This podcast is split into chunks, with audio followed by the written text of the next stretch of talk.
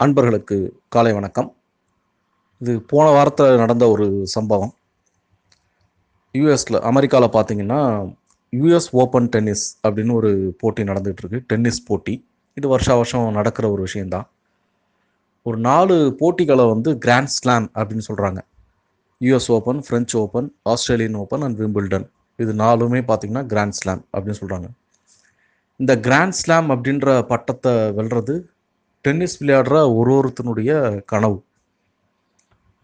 அதில் பார்த்தீங்கன்னா இப்போ வந்து டென்னிஸில் முதல் நிலை வீரர் ஃபஸ்ட்டு அவர் தான் நம்பர் ஒன் நோவக் ஜோகோவிச் அப்படின்னு சொல்லி செர்பிய நாட்டு வீரர் அவர். அவர் தான் நம்பர் ஒனில் இருக்கார். அவர் பார்த்தீங்கன்னா இது வரைக்கும் கிட்டத்தட்ட இருபத்தி மூணு கிராண்ட் ஸ்லாமும் ஜெயிச்சிருக்காரு. இப்போ இதை நல்லா விளையாடி ஜெயிச்சிருந்தாருன்னா இருபத்தி நாலாவது கிராண்ட் ஸ்லாம் அவருடைய கிரீடத்தில் இன்னும் ஒரு மைல்கல் ஒரு நவரத்னம்னு சொல்லலாம். ஆனால் அவரால் அதை செய்ய முடியாத போயிடுச்சு என்ன அப்படின்னா அவருடைய கோபம். நீங்கள் பார்த்துருந்தீங்கன்னா தெரிஞ்சிருக்கும். நிறைய பேர் பார்த்துருப்பீங்க. அவர் வந்து அந்த ஒரு பர்டிகுலர் போட்டியில் பார்த்தீங்கன்னா நிறைய தப்பு பண்ணியிருக்காரு. சரியாக விளையாடலை. சரியாக விளையாடாத அவர் மேலேயே அவருக்கு கோபம். அதனால் என்ன பண்ணுறாருன்னா அந்த பந்தை வந்து விசிறி அந்த அந்த டென்னிஸ் பேட்டில் விசிறி அடிக்கிறார். அதில் பார்த்தீங்கன்னா அந்த சைடில் ஒரு ஓரமாக லைன் அம்பையர் அப்படின்னு பேர் அந்த கோர்ட்டில் கரெக்டாக விழுதா இல்லையான்னு பார்க்குறதுக்கு நடுவர்கள் இருப்பாங்க. அந்த நடுவர் ஒரு வயதான பெண்மணி அங்கே நின்றுருக்காங்க. இவர் அடித்த அந்த பந்து டென்னிஸ் பால் வந்து அவங்களுடைய கழுத்தில் போய் பட்டு அவங்க அப்படியே அங்கேயே சுருண்டு விழுந்தாங்க. அப்புறமா எல்லாரும் பதறிட்டு போனாங்க. இவரும் பதறிட்டு போய் பார்த்தாரு. ஒன்றும் ஆகலை அவங்களுக்கு. எழுந்துட்டாங்க. ஆனால் என்ன அப்படின்னா அது போல் அந்த மைதானத்தில் அவருடைய கோபத்தை வெளிப்படுத்தினதுக்காக அந்த யூஎஸ் ஓப்பன் டென்னிஸ்லேருந்து இந்த இந்த வருஷம் அவர் விளையாடுறதுக்கு அவர் தகுதி நீக்கம் செஞ்சுட்டு அனுப்பிச்சிட்டாங்க. நீங்கள் இனிமேல் தொடர முடியாது அப்படின்னு சொல்லி. அவர் ஏதோ விவாதம்லாம் கூட பண்ணி பார்த்தாரு. நடக்கலை. அவர் அனுப்பிட்டாங்க.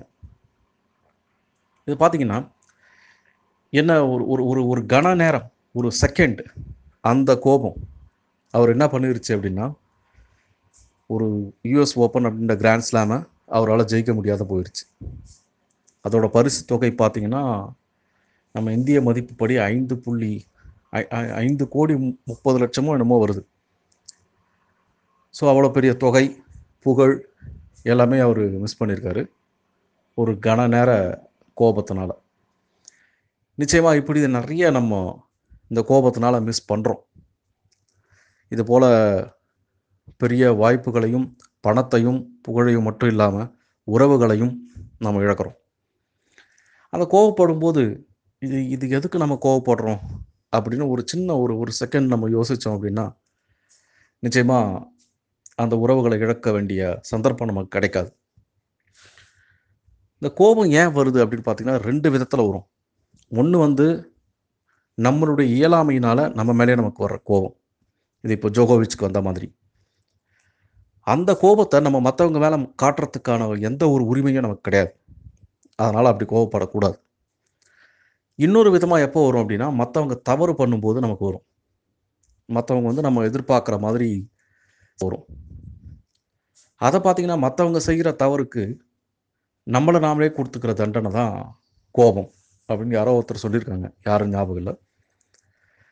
மற்றவர்கள் செய்யும் தவறுக்கு நமக்கு கொடுத்து கொள்ளும் தண்டனை தான் கோபம் அப்படின்னு சொல்லியிருக்காங்க. ஸோ அதுவும் வரக்கூடாது. இந்த ரெண்டு விதத்துலேயும் நம்ம கோபம் வராமல் நம்ம கட்டுப்படுத்திக்கணும். ரொம்ப கஷ்டமான ஒரு விஷயம். நிச்சயம் என்னாலேயும் முடியாத ஒரு விஷயம்.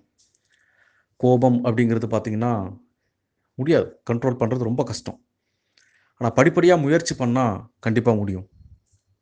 கோபப்படுற அந்த ஒரு தருணம் ஒரு செகண்ட் ஒரு ரெண்டு செகண்ட் தள்ளி வச்சு இப்போ ஏன் நம்ம கோவப்படணும்? இந்த கோவப்படாமல் எப்படி நம்ம சால்வ் பண்ணலாம் அப்படின்னு நம்ம பார்த்தோம்னா நிச்சயமாக அதை அவாய்ட் பண்ணலாம். அது மூலம் நிச்சயமாக நமக்கு நிறைய பெனிஃபிட்ஸ் தான். நன்மைகள் தான் கிடைக்குது. கோபப்படாமல் இருக்கிறதுனால. ஆனால் இந்த அறச்சீற்றம்ன்றது இருக்கணும். சமூக கோபம்ங்கிறது இருக்கணும். கண்டிப்பாக அது கண்டிப்பாக இருக்கணும். அது அது அதனுடைய வழியே வேற. அந்த அந்த கோபத்துக்குள்ளே நான் போகலை. நம்ம நார்மலாக நமக்குள்ள நம்ம காட்டிக்கிற கோபத்தை பற்றி பேசுகிறேன் திருவள்ளுவர் பார்த்திங்கன்னா வெகுளாமை அப்படின்னு ஒரு அதிகாரம் வச்சுருக்காரு. அந்த அதிகாரத்தில் ஒரு குரலில் சொல்கிறாரு சினத்தை பொருன்று கொண்டவன் கேடு நிலத்தரைந்தான் கைப்பிழையாதற்று. சினத்தை பொருளென்று கொன்றவன் கேடு. கண்டிப்பாக ஒரு ஒருத்தங்கிட்ட கோபம் இருக்குன்னா அவனுக்கு கெடுதல் தான் வரும்.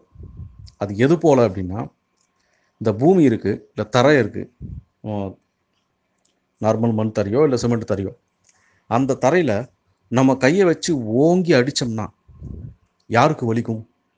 நமக்கு தான் வலிக்கும்.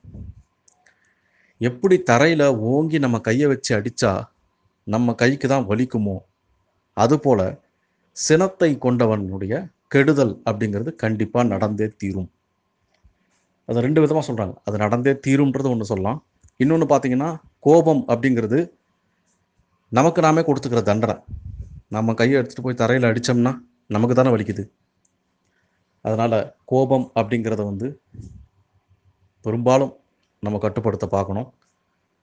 அதை அவாய்ட் பண்ண பார்க்கணும். அப்போ தான் நிச்சயமாக நாம் நினச்ச விஷயங்களை நம்மளால் செய்ய முடியும். சினத்தை பொருளென்று கொண்டவன் கேடு நிலத்தரைந்தான் கைப்பழையாத அற்று நாளைக்கு வேற ஒரு குரல் மூலமாக சந்திக்கலாம். நன்றி. உங்கள் அன்பன் ஸ்ரீதரன்.